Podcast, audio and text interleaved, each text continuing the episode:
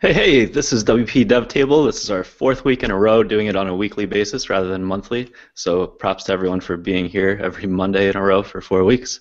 Uh, this week we're joined by Scott Kingsley Clark, and Scott is going to be talking with us about the Core Fields API as well as a whole bunch of other good stuff.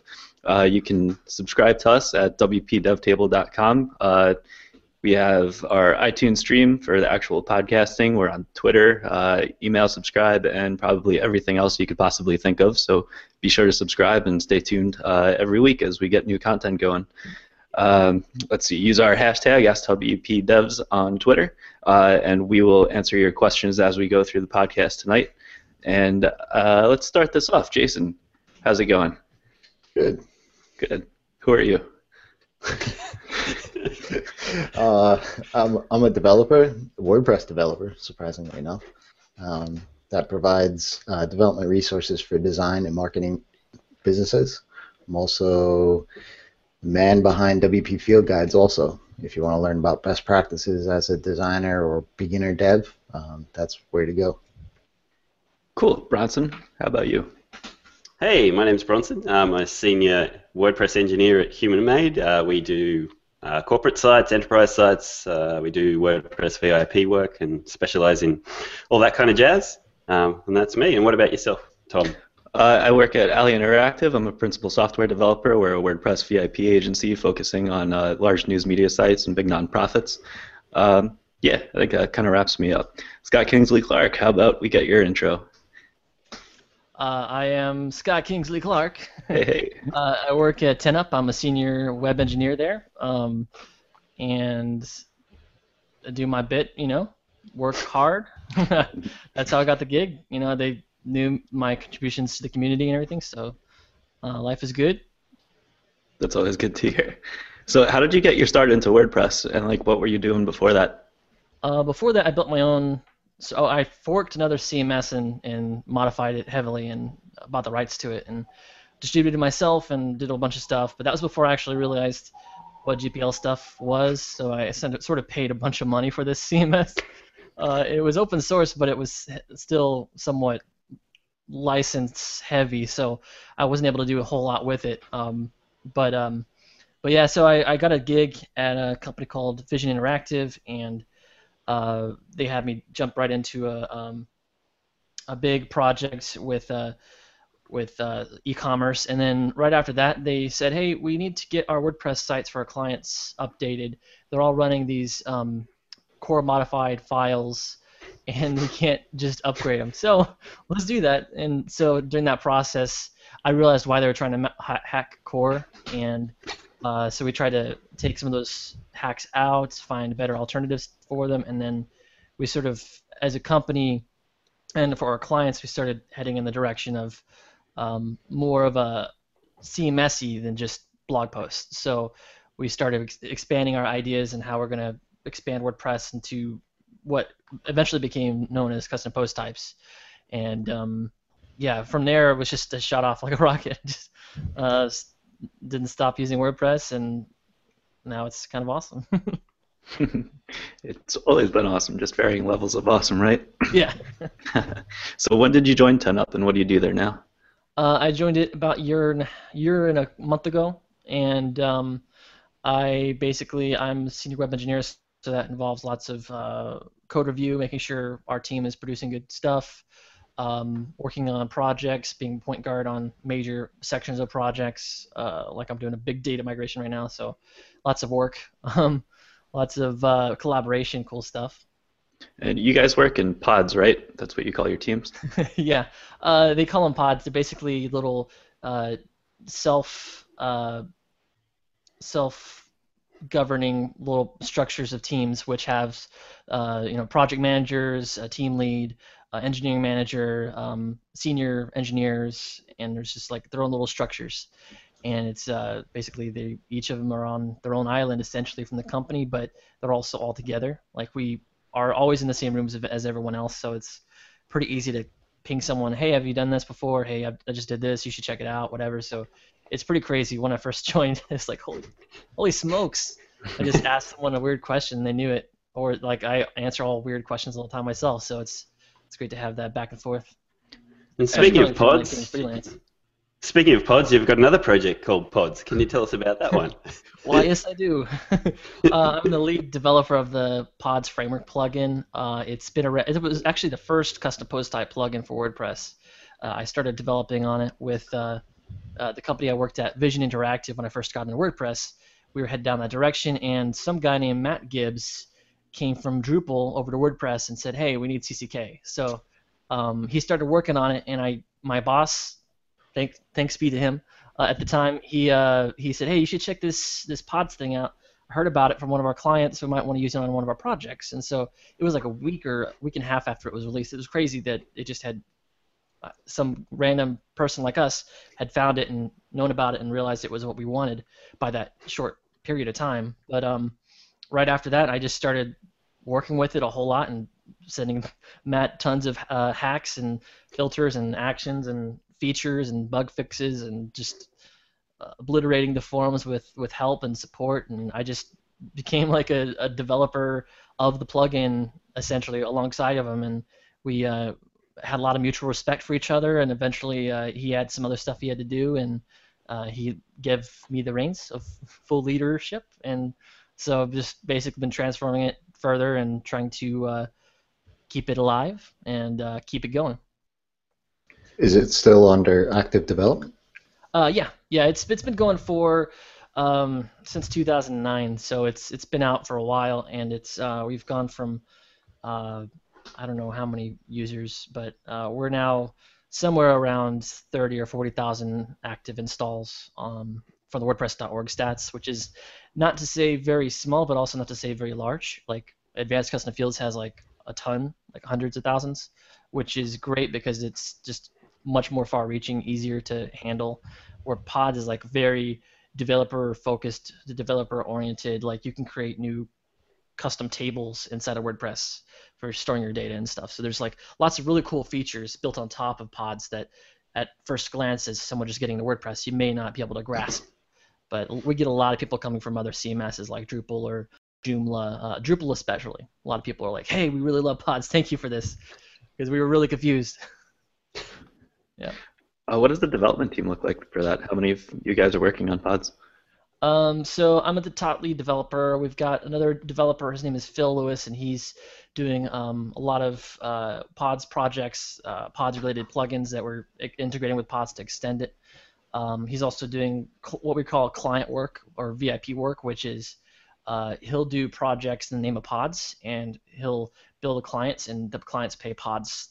We have a foundation company behind it, so it's like uh, basically he works, he donates his time to Pods, and people end up donating to us for it. So it helps us keep funded because we also we pay him uh, a little bit to keep him going on pod support and pods coding, and then we pay another guy support for uh, uh, doing lots of. He, he he's a project manager and um, support lead. He, his name is Jim True. He's been a blessing to the whole project, and um, yeah, it's basically between the two of them they keep everything going, and uh, it's great because I don't have to worry about you know major meltdowns or major issues during the day when I'm working at 10 up. So pretty cool team. That's a really cool system. Yeah.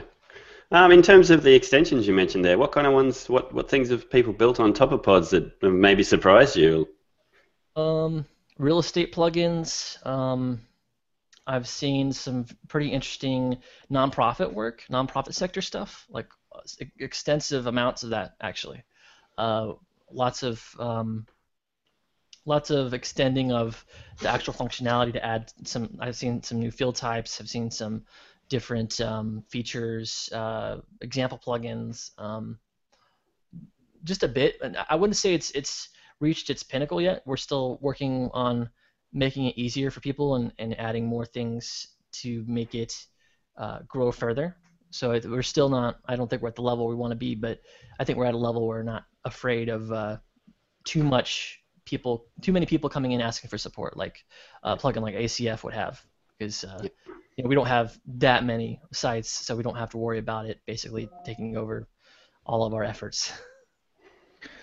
Pods had some really neat caching related stuff in it, right? With uh, edge side includes. I was wondering if you could talk a little bit about how that works. Yeah, uh, interesting you mentioned that because it's a it's, it's a really cool feature. It's um, what we call pods views, and we use it inside of Pods itself, um, but not for the caching part. It's for in, the including part. So basically, uh, anywhere we where we call Pods view, you can actually overwrite and extend it with your own view, um, include your own file from somewhere else, and as a plugin, you can uh, override the field type outputs or uh, field types, list filters. There's lots of things. Almost all of I think every, every everywhere we're including a file that is being output, we're using Pods view. Um, and what we do with Pods View is it's basically there's the the template handling, but there's the also caching. So it basically lets you cache things based off the file, and you pass additional arguments like a hashtag. Like so, um, let's say you want to include your recent posts. So recent-post.php will come from your theme, and you can put a hashtag category five or whatever. You can add other things to modify it, or question marks. You can do that too. Um, you can pass parameters right into it, so it'll become localized variables that you can utilize in the theme. So if you want to include, um, it's a lot. I see this a lot where people will do include in a post loop instead of get template part because they, they they're working with a localized post variable and they don't want to mess with the query. So you could pass that post variable right into it. And we also have uh, Pods Ajax views which is a, a plugin I built that lets you um, Ajax those views in on demand um, with the same features, but it just loads loads the JavaScript first uh, whenever the site loads up, and then once the site loads, it lo- then loads in the actual view. So it um, can help on really large, complicated sites uh, that have too much going on, but they need it there. So. So that's partial page rendering then. Yeah, it's par- partial page caching essentially, um, and it's just super useful because you should get used to caching parts of your page anyways, and it's just an easy wrapper. It's built into pods, so if you're using pods, you can just immediately use it. That sounds super nifty, and I, I was looking into a caching issue the other day, and uh, edge side includes were something that seemed like they would work beautifully in this case, and the only reference I could see to edge side includes in WordPress was pods views. So. Yeah, I was I was asking like uh, in Trac about get template part and trying to extend it with other things like caching, for instance, and that's probably where you found it.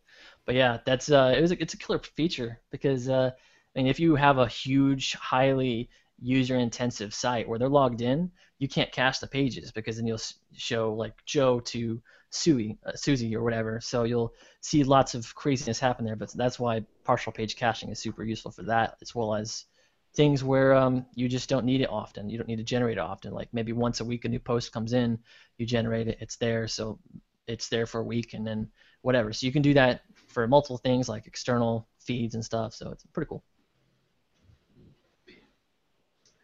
Awesome.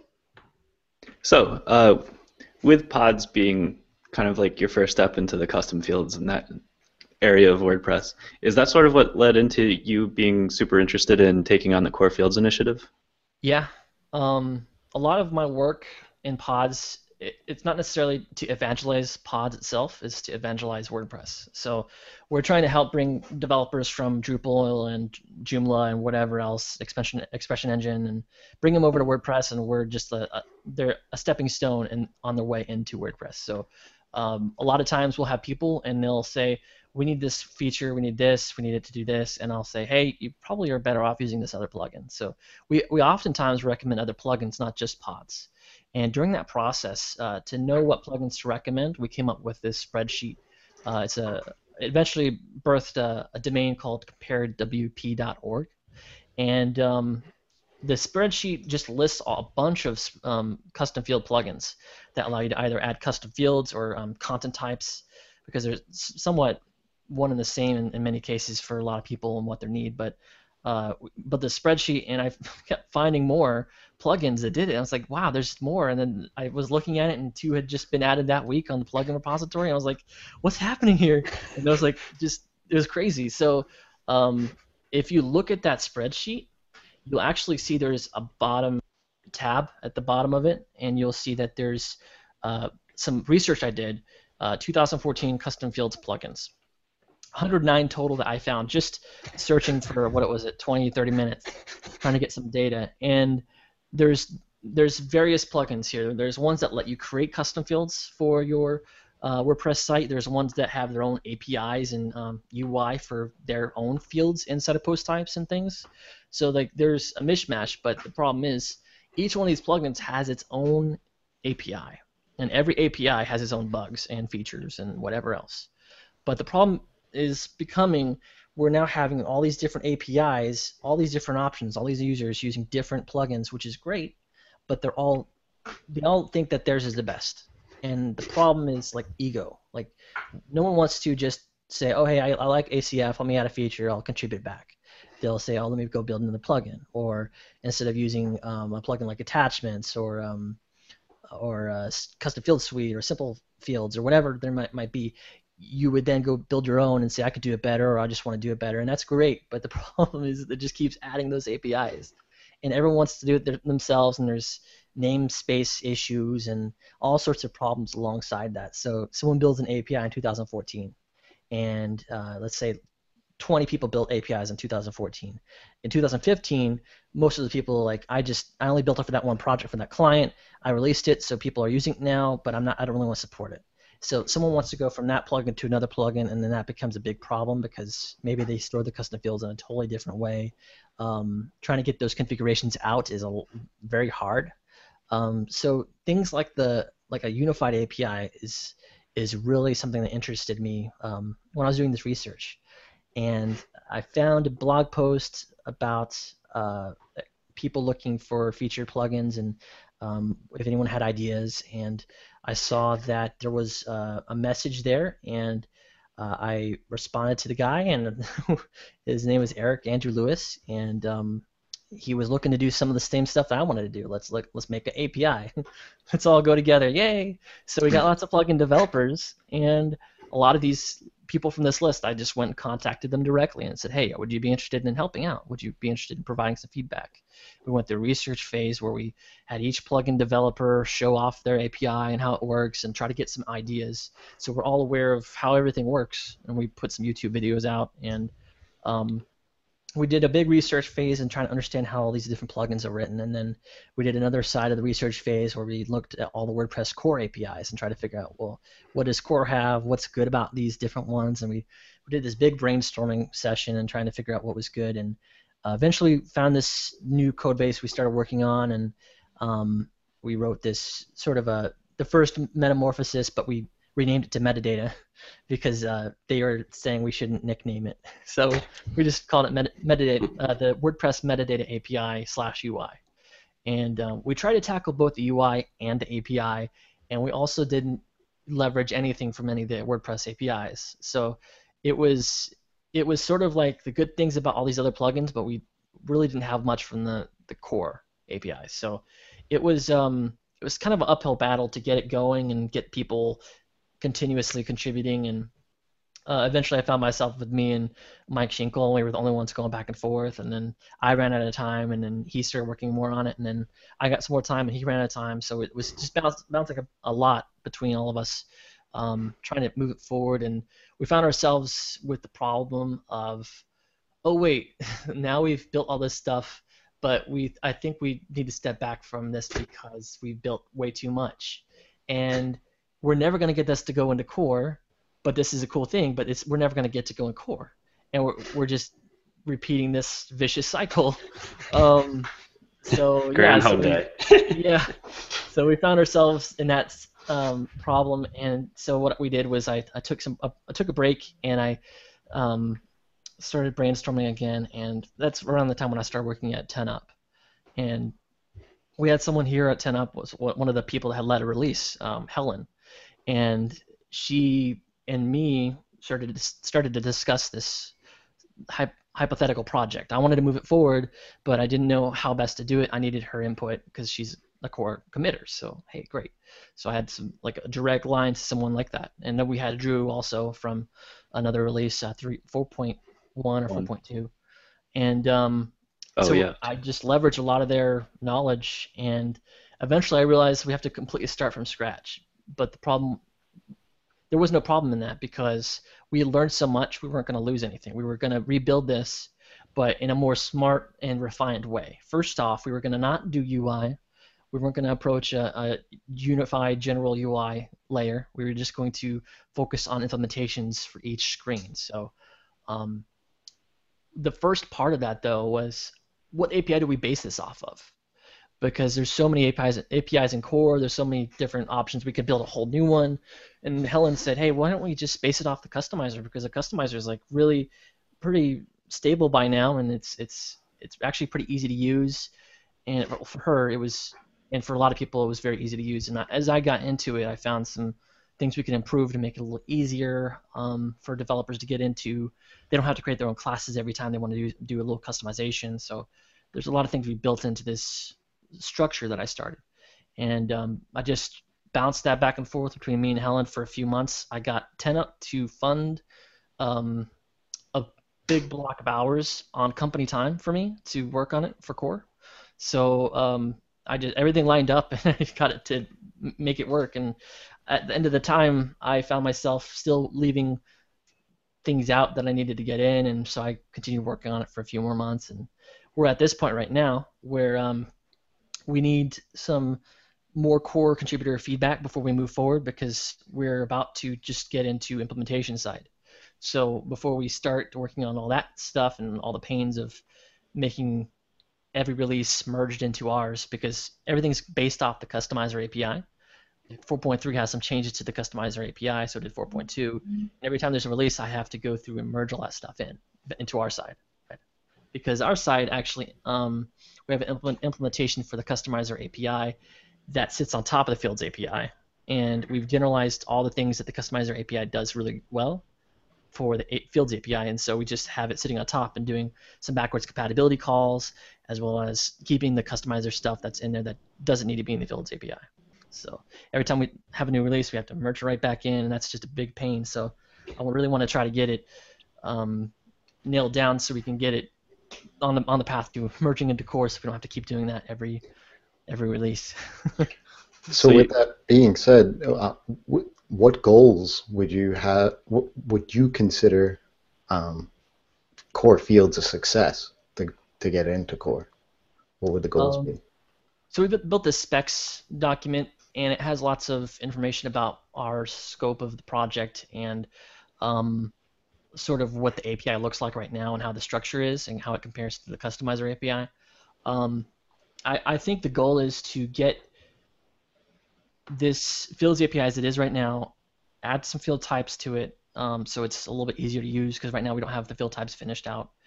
Um, get the customizer implementation in there, and get the user profile screen implementation in there, which is a new piece of API that doesn't exist. So it was a lot easier to do um, and propose. So basically, it's a user profile implementation which outputs the fields in a heading field, field, field, field, like it is right now on WordPress.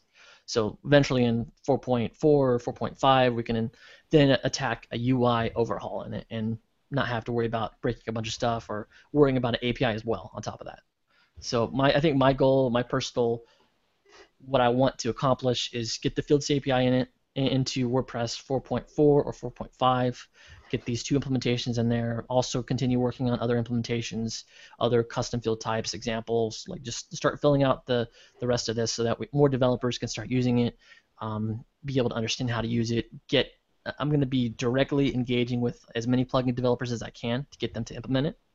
Um, I've talked to a lot of people. Already have most people on board. There's still some apprehension whether or not they're going to use it for uh, some of the bigger plugins. Um, uh, I emailed one of the developers, and he said recently, this past week, that um, he would implement it as long as his users felt it was worth having that layer on top of the backwards compatible layer of his old stuff. So um, there's there's some some caveats there where you know he may have to at some point require a minimum WordPress version once a Fields API gets in it, but other authors don't have as big of a problem with that. Um, I, I mean, Pods only supports two or three versions back officially.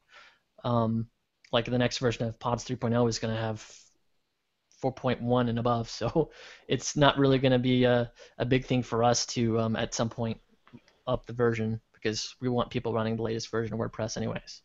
But but yeah, I guess that's my goal is get it into WordPress 4.4, 4.5. Cool. Uh, so what are the field what are the field types you've got in there at the moment? Like uh, you'd have media upload, you'd have text box, you'd have text area. Like, can you list out the ones that are the, Sure. like kind of minimum ones that you want to get into core? Yeah, Because I'm sure there's lots of people that have. That's a good way Yeah. to explain it. Um, yeah, so basically, Customizer has like a text field, a text area, checkbox, radio, select, uh, select page, color, upload, image, audio, stuff like that. Um, We want to get things in there as well. Like, eventually, um, once we get some time to put the, put the post type editor or the post editor implementation in place, we want to take some of that stuff out, like the page templates, um, the tagging, some of that stuff, and pull that into the Fields API, so it can be better reused in Yep. other contexts for developers if they want to build their own plugin screens or whatever settings.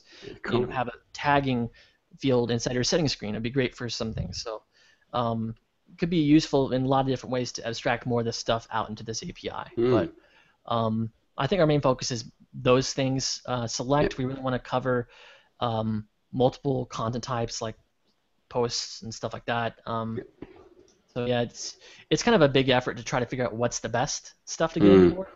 I definitely want to attack a repeatable field, loop field kind Yep. of um, grouping, because that is a big thing in a lot of big plugins. And if we don't attack it at the API level, um, even if it's not used in core, I think we'll have bigger problems towards adoption and Yep, standardizing totally how agree. people actually do adopt it. Adopt it. So it's yeah, it's gonna be a big headache. So I, I think we're gonna try to attack it as best as possible.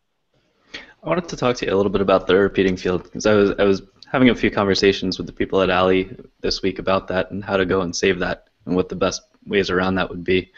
Uh, so when we were discussing it, one of the big challenges is maintaining order when you save stuff while still allowing that data to be queryable. Because in most repeating fields, you're going and you're saving a serializable array, right? Which means you can't go and query about against stuff unless you're using a like meta query and lots of times that gets really beefy, especially when you have any kind of substantial data set. So your site's going to fall over, and that's bad news bears. But there's kind of no way around getting around that while maintaining order unless you're going and saving other data. So if you were to go and save a serialized array to go and which which is totally fine in some use cases. Let's say you had a gallery and you just want to loop through the data. You're not querying against it. You just want to go and spit it out in that order. Uh, but if you wanted to go and have something where you can search against it, allow that field to be indexable as well, and just have another parameter that gets set when you're going and creating your field. So then you have your one field that contains your serialized array, as well as going and saving individual meta fields for each of the things that you want to be indexable. So do you have any thoughts on how that would play out and whether that would be something that's feasible for a solution for repeating fields? Uh, yeah, that I mean that's a big that's the biggest part really. Storage is um is an item of contention with all developers. I've seen developers do it serialized array. I've seen people do a JSON. I've seen them store each individual meta value and store an extra meta value to store the the order. Um, I've seen um, a lot of cases where they have custom tables that they do their own indexing there. So it's it's it's kind of all over the place, and I think that's going to be an area we're going to have to lean as, as much as possible on the plugin developers and figuring out what is the best thing and also leverage the side from core is you know we want something performant. Meta queries people don't like meta queries anyways like on VIP, you can't really run tax queries or meta queries those sort of things have to be cached if you're if you're ever going to do it. So um, it's definitely going to be a, a big problem for us we'll have to tackle that uh, but I think at the API level defining it um, I don't think that will be a problem, at least in the area of um, of actually just defining your configurations. So like you'll have you'll be able to define fields and define subfields and define subfields for those, and they'll be object oriented in a way that you can do that. But um, I just don't I don't think we can attack that immediately. I just think we need to um, talk with as many core developers have like a have a big item on the core agenda to tackle this. Once once people have accepted Fields API and ha- have it yeah we're to get it into core core contributors are all on board. This is the schedule whatever. We need to get that figured out as well because if we can do anything before it's actually implemented we want to enable people to do that and also backwards compatibility we want to definitely make it extensible so if people are doing it in other ways keep it available for them to be able to do that and or at least override it for their own field types. So that's definitely going to be um, a thing. Yeah. Can I throw that question back at you, Tom? Because uh, Yes. Alley Interactive obviously have their custom fields plug in um, WordPress VIP, so I've had to use it before. But I didn't actually go into the internals to see how you guys did repeatable meta boxes. So how do you do it in your fields um, plugin that's on VIP? It is very similar to what I just described. Uh, we also in we have repeating fields that are available in Fieldmanager, and you can also have repeating field groups. So now you have fields within a group that are being repeated. So you're kind of getting into that. Um, what's that movie? Inception. You're sort of hitting in, Inception, uh, Inception right there. Uh, so what we allow is you can define a certain field that is indexable. So like maybe you only want the title of your field group thing to be indexable. So then you're not going and saving a billion fields for each group that's occurring, only the ones that have to be indexed itself, as well as going and storing everything in a serialized array so that all of that data is easily grabbable. But if you wanted to go and query against that title field, it's available. Cool. yeah, Tom, you gotta show me that code. I want to take a look at it. Happy to. I haven't seen that yet, so that's that'd be really cool to see how someone's done that. Um, for pods, we do it. Uh, we store. Well, we don't have repeatable uh, re- groups yet or fields. Um, that's coming in 3.0 with our CMB2 integration, but um, we store relationships in a way that we store IDs in each in their own meta values, and then we have another underscore protected meta value that has a um, has a, just an array of those IDs, the same IDs, but in the order that they should be. Mhm. So that way you can still uh, order them and reorder them, but you'd also get the ability to do meta queries against them and not have to worry about as much craziness. So it's like post meta metadata. You actually just skipped over something there, Scott. Um, you mentioned CMB2, which is WebDev's um, project for custom field stuff. So how are you integrating it with pods? Because there'd be a lot of overlap, wouldn't there, between the two Yeah. projects? Um, we've got questions from people saying, well, why don't we just use CMB2 or does pods replace CMB2 or Hmm. um, aren't you just duplicating all your code, all that sort of stuff? And I think it uh, this the idea of using CMB2 and integrating it with pods stemmed from this all this work, and I wanted to do something uh, for the next version of pods, which is the major pods 3.0. Um, And uh, we've been talking about it for weeks, trying to get some stuff nailed down for a couple of fixes. We need to get into it. But basically, what we're going to do is we're going to rip out all of our custom code um, for our forms UI stuff and implement CMB2. And doing that, we'll be saving a lot of time on our bugs. Uh, we'll be able to collaborate on future enhancements, features, and, and bugs that do occur. Um, Yep. And you know, we will expand our team with CMB2 being the field's UI stuff, and then pods being the main core pods. So we'll have a lot more um, ability to do more. We'll cut a lot of our bugs down because there's a lot of stuff that we want to do that it feels like we're in a vacuum. You know, just Yep. like everyone else in their own APIs, we're going to add this feature.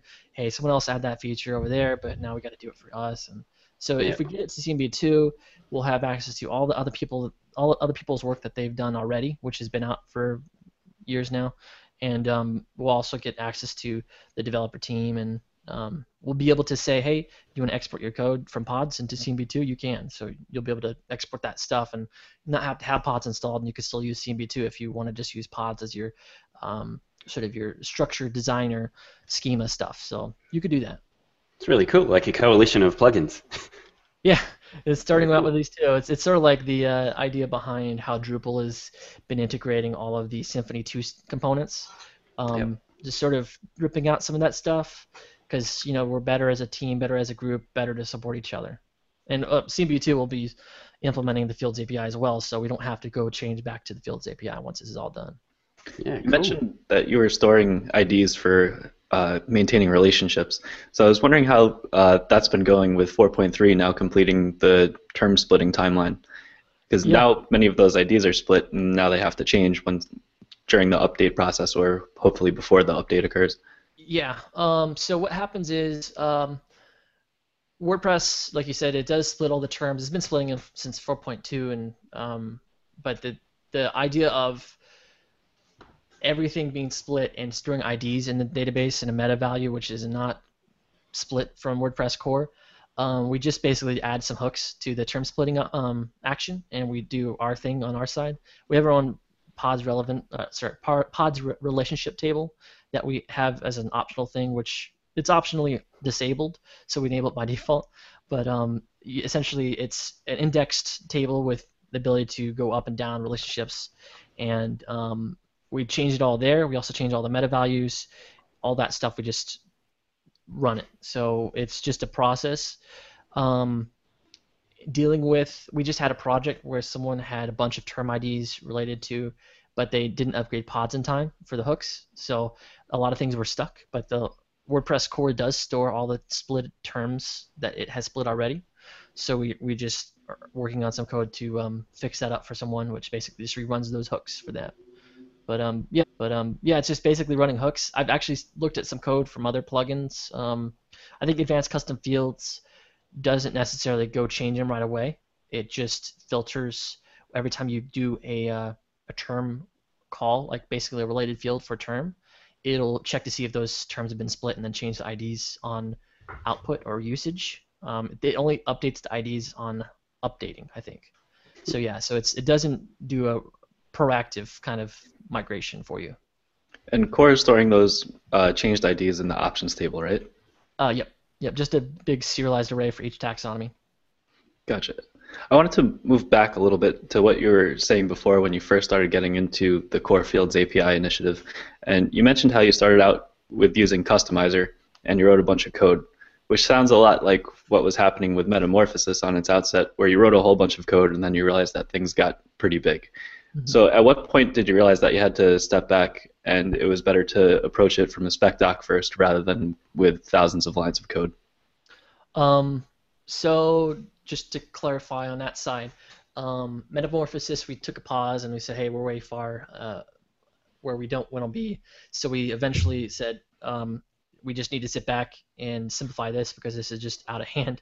So, I think the point where we realized that was um, when we started getting into too many things being dynamic and um, over engineering. I think we ended up over engineering some stuff, and it's not necessarily a bad thing to over engineer because it's great to have that flexibility. But at some point, you're over engineering into a, a place where um, it's just not as productive as time spent in other places. Um, it's also slower in some time in some ways um, than just static HTML. You can over-engineer and make an HTML object and add attributes and stuff, all with PHP, which is great. But it's sometimes it's just better for static string, and you just output the attributes like that. So, yep, so stuff like that. Um, and then the latest spec doc for the Fields API, uh, we didn't necessarily hit a point where we had to worry about what we were doing being too much. It's just more so, are we on the right track? Because um, we're waiting for a lot of in, uh, input from the core developers and contributors and committers and leads and stuff. So as soon as we get some more feedback from them and right, that we're in the right direction, we'll be able to push forward a lot faster. Um, I don't want to spend too much time because I'm about to request for my company another chunk of time for core. Um, we get chunks of time every six months, so it's great.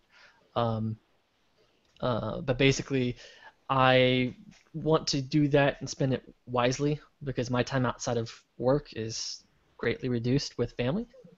So uh, I don't want to get into the point where I'm building a bunch of stuff. I spend 20 or 30 hours on this and then realize um, this is completely the wrong direction. I have to refactor it, whatever. So I want to make sure, at least the API as it is right now, are we on the right direction? Should we base it off customizer API? Should are we doing this implementation thing right?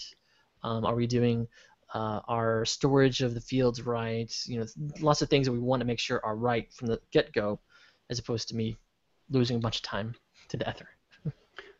so who's on the actual team with you, Scott? There, and, and when do you have your core meetings, and how do people follow along, and things like that, so you can get more hands on deck?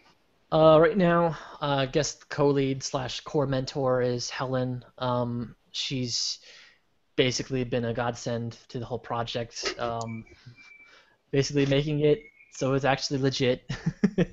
um, and so it's been me and her. We've got lots of contributors that are very interested in contributing and helping, but at the at this point we don't have anything really officially nailed down. Like someone's like an officially part of the component team or whatever. So it's um it's not super nailed down yet. We're, we want to get this part done so we can then say, okay, hey, contributors, go build field classes, field type classes, go build this, go build implementations. So we'll be able to divvy out a lot more stuff um, at this after this is done. But uh, you can find us in the meetings every Monday at 2 p.m. Central. Um, I forgot what UTC that is, 16 or I don't have no idea. I don't. I'm not good at time zones. We should get rid of those. yeah. We don't need time zones. I don't understand time zones. Um, but yeah. So yeah. So it's every Monday. Um, it's uh, and I also um, I'm always in Slack in the the core fields channel. That's where we have our meetings. Uh, but you can always ping me there or anywhere else. I'm practically everywhere. Um, very easy to approach and ask questions. And if you have any concerns, you want to contribute, you have time, uh, feel free to hit us up. So Alley just recently started allocating uh, developers to go and spend on core projects, which has been super awesome because this month they've given me about like 12% of my time to go and hang out and work on the core fields uh, initiative, which is awesome. And it's cool that it's at such an early phase to be able to do that.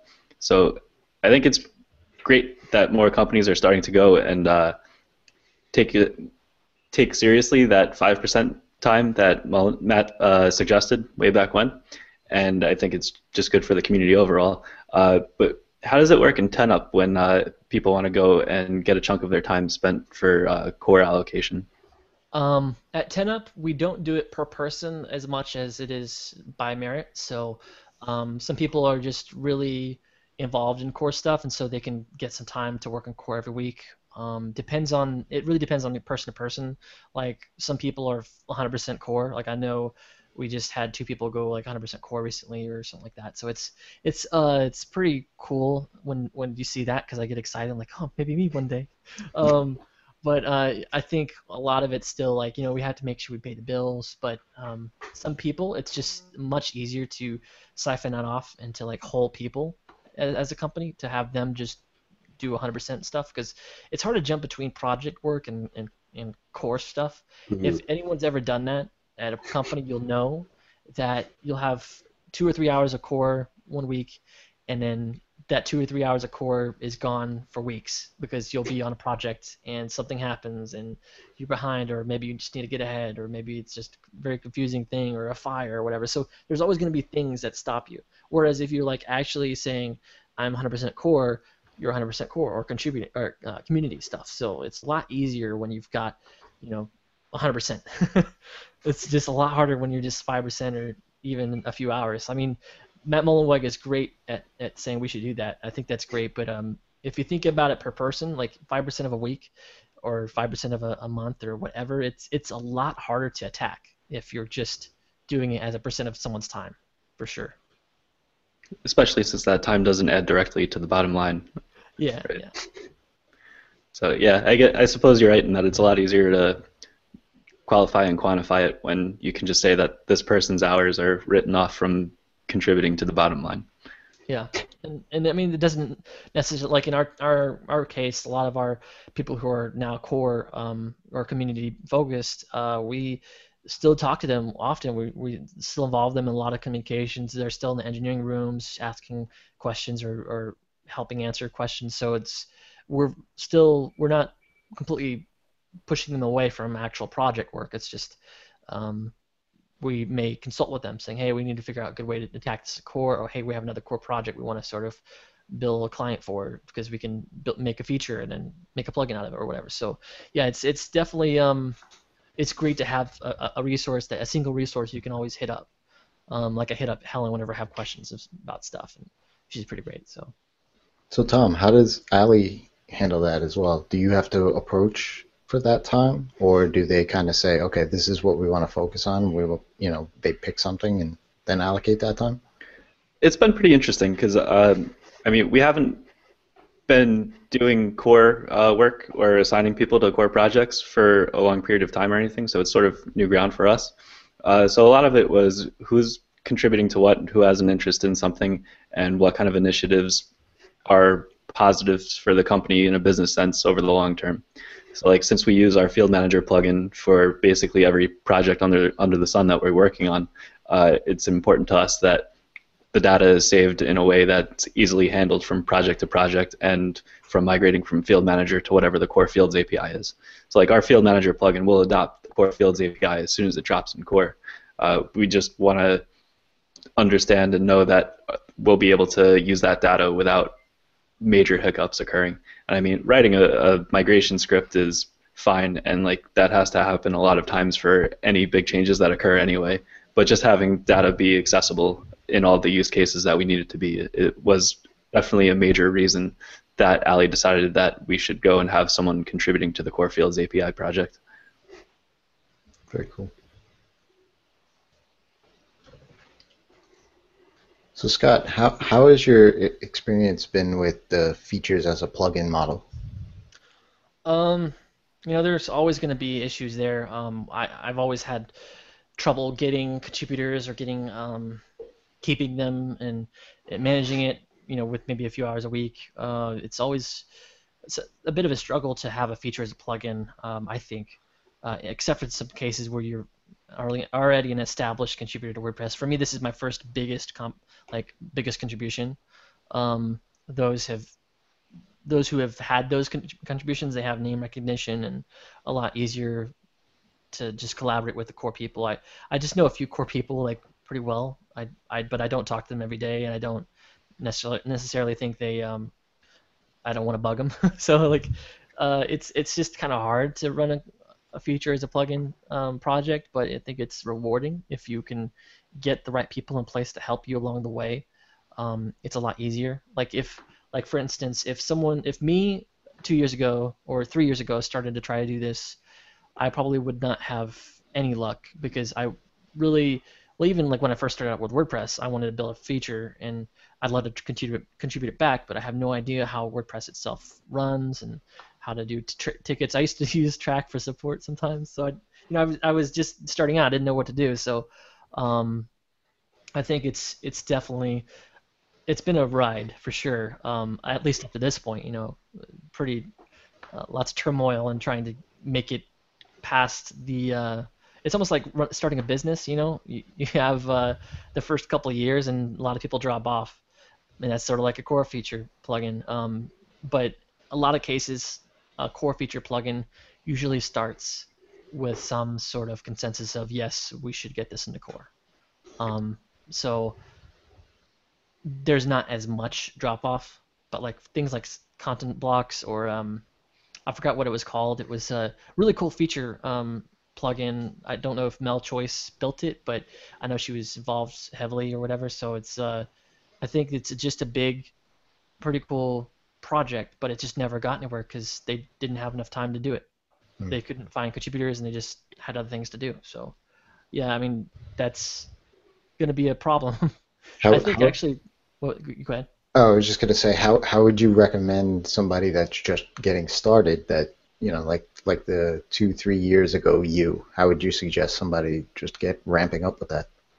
Um, I think you really need a mentor. Um, mentors really helped me um, having Helen around to be able to say, am I doing this right? Should I be posting this message into core? Can you look over the post? Um, can you tell me if I'm on the right track with this? Uh, hey, I'm about to make a, a, choice here. Is this right for core?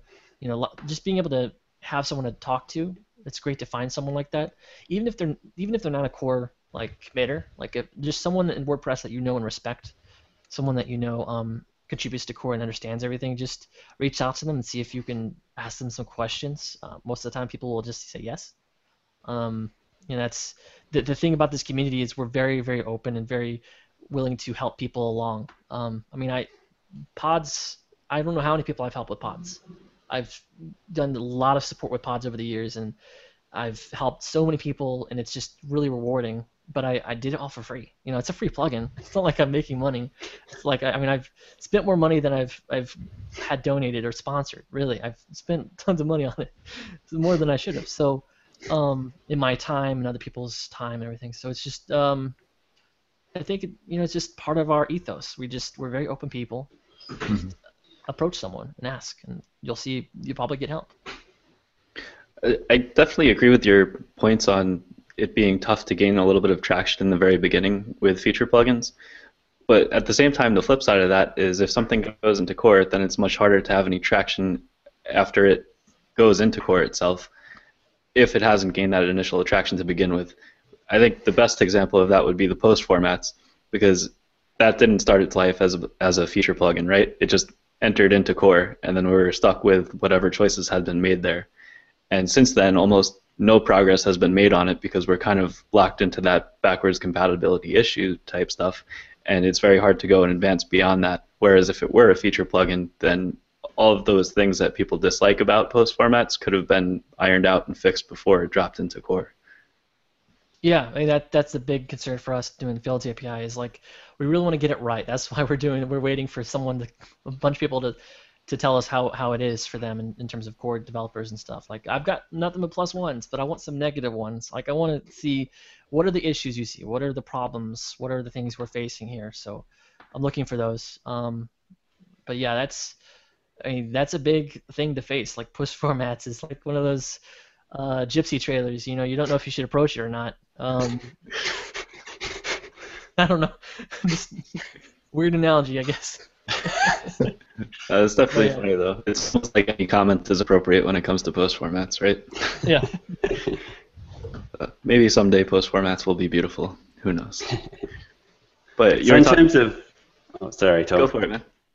Yeah, in terms of the managing the project, Scott, um, is the GitHub repo the best one for people to go and have a look at? The WordPress dash fields dash API, which we'll link to in the show notes.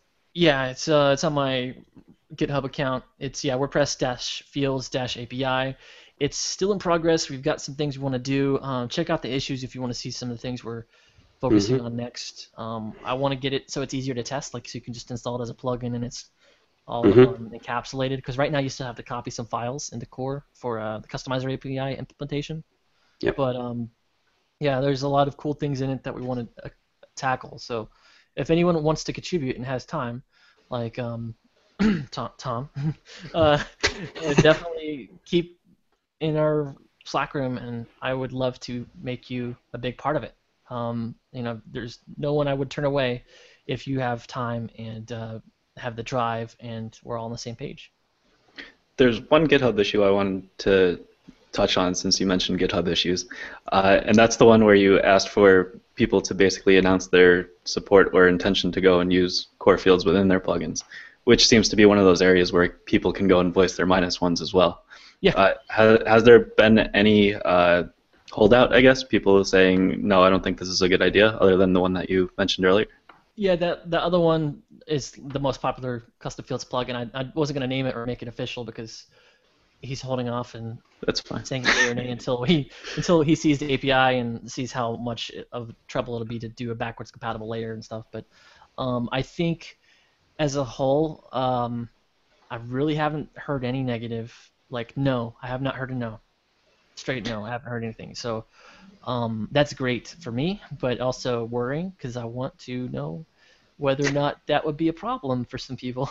Mm-hmm. Uh, I think most of the time, um, you might get confused in whether or not it's a no, as in no, we don't have time, versus no, as like this API just does not this, this crap. So um, I would like to know more of the people who would say no, we don't like it, we don't want to do it this way, want to do this way, we, this won't support this or this won't support that. We need to know that now for mm-hmm. exactly the reason why Tom mentioned, because if it gets into core, we're going to have a lot more trouble changing things. Adding filters, sure, no problem. Adding some enhancements, sure, but changing things, we're locked into the backwards compatibility mode of it has to be backwards compatible and it has to have some way of um, you know, supporting people who have used it since day one, and that's sometimes it's a big pain, but if we can get that nailed down, that'd be great. Oh, that's a good point. It's not even the no that matters; it's why it's no, mm-hmm. and what has to happen for that no to change into maybe. So I haven't got any no's yet, even from people who said they don't have time to do it. So, um, I guess that's good. Just waiting for the, the, the hammer to drop from uh, the core team figure out what you know what they say. Like, what, what would Mark Jaquith do, or what would Nacin say? Lots of people that would I would super respect. I would want to know their opinions. So, looking for that. Cool. So, where can people find you online? What's your website, blog, Twitter? I don't use internet. Yeah, right. no, uh, uh, ScottKClark.com. Uh, my Twitter handle is Scott K. Clark.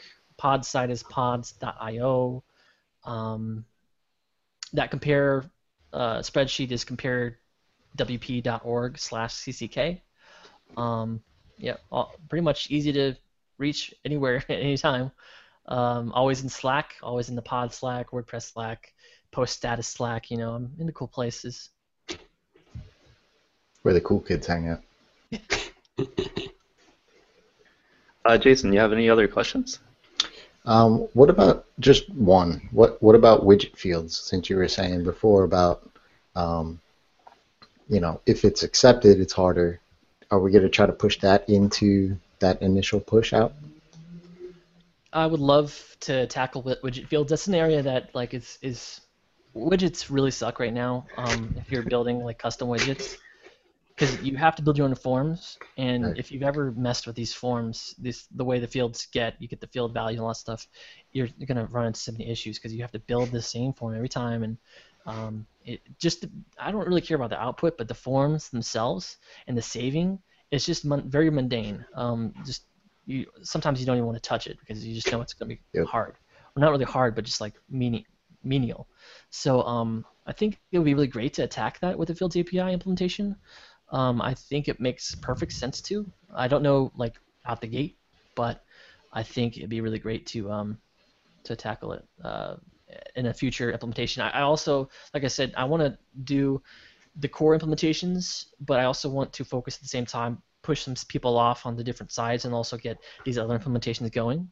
Because if we can get those other ones going and maybe they're ready before we um, do the actual feature merge, maybe we'll get some other ones in there, or um, you know maybe we'll get some plugins for people to use and use until it's in core. And so, you know, a lot of people will say, well, if you have a feature, you get a feature as a plugin, see how many people install it, see how many people actually like it, and that could be a great way to have people test it. So um, I would love to add widget fields as a plugin. Um, would love to add um, menu fields as a plugin. but That's a whole other story. Um, things like that. It'd just be great to uh, to siphon off and not have to worry about the worry of is it going to get into core? Will it make into core? Are we should we you know have to take it out now or what do we have to do to it and all that stuff. So it's just easier not to worry about it and just have it as its own little side project so that it'll be ready to go whenever it's ready. I think that'll be kind of the beauty of it since every context is going to be its own class, right? So anyone can go and write their own unique context for it, whether it be term taxonomy, which should probably get handled by the plugin at some point in the future, I would imagine. Yeah. Well, yeah, for sure. I built the API. I don't know if well, a lot of people have seen it yet, but uh, the API itself, the context, as in like terms or posts, etc., that's not built into object classes. They're um, all hookable, so you can support your own um, object types. Like I've talked to Gravity Forms, um, uh, pods, uh, lots of different options like Caldera Forms, um, whatever. Anyone that is building objects with fields of any sort, even if they're not for post types, they can build their own control structures with this same API. So we can build our pods, um, we can build our fields, the field options, everything that we actually define for these people. We can build our own control st- structures for our own, own internal content types, which is a really cool thing because it's not just for core. It's also not just for the core stuff or plugins. It's like it's really for anything. It's a fields API. You can throw it on whatever task. Awesome. Cool. Well, I think that brings the show to an end. Thanks so much for your time, Scott, and thanks very much for leading this project too as well, because it's something we definitely need in core. So once it's in there, it's going to be fantastic. So thanks for taking the reins. Um, people know where to find you. We'll put in a few links in the show notes. Um, and obviously, yeah, if Scott can get any help at all, um, feedback, positive, negative, um, especially the negative, from because he's a bit worried about that. He's made it. um, and yeah, I'll just um, talk about the other two hosts. Where can people find you online, Tom? Uh, Tom Harrigan on Twitter, Thomas Harrigan online, uh, AlleyInteractive.com for Alley, and they're AlleyDev on Twitter. Uh, those are the big places I'm at. Uh, Tom Press on YouTube. Cool, awesome. And what about you, Jason? Um, res.com with three Z's and at res on Twitter and can be found uh, also at wpfieldguides.com. Awesome. Cool. And yeah, I'm Bronson Quick. You can find me on Twitter at Bronson Quick. Um, we'll have another show next Monday. Uh, I think we've got Dan Norris. Is that correct, Jason? Yes, yes we do. We've got Dan Norris talking next week. And um, you can subscribe to us on YouTube, Twitter. Uh, you can go to wpdevtable.com for, uh, to catch up on past episodes. And um, thanks for watching. Many thanks to Scott's wife, too. She needs all the things. Cool. Thanks a bunch for coming on, Scott. Appreciate it. No problem at Cool. all. Thanks a lot. Thank you. Have a good Thank one. you.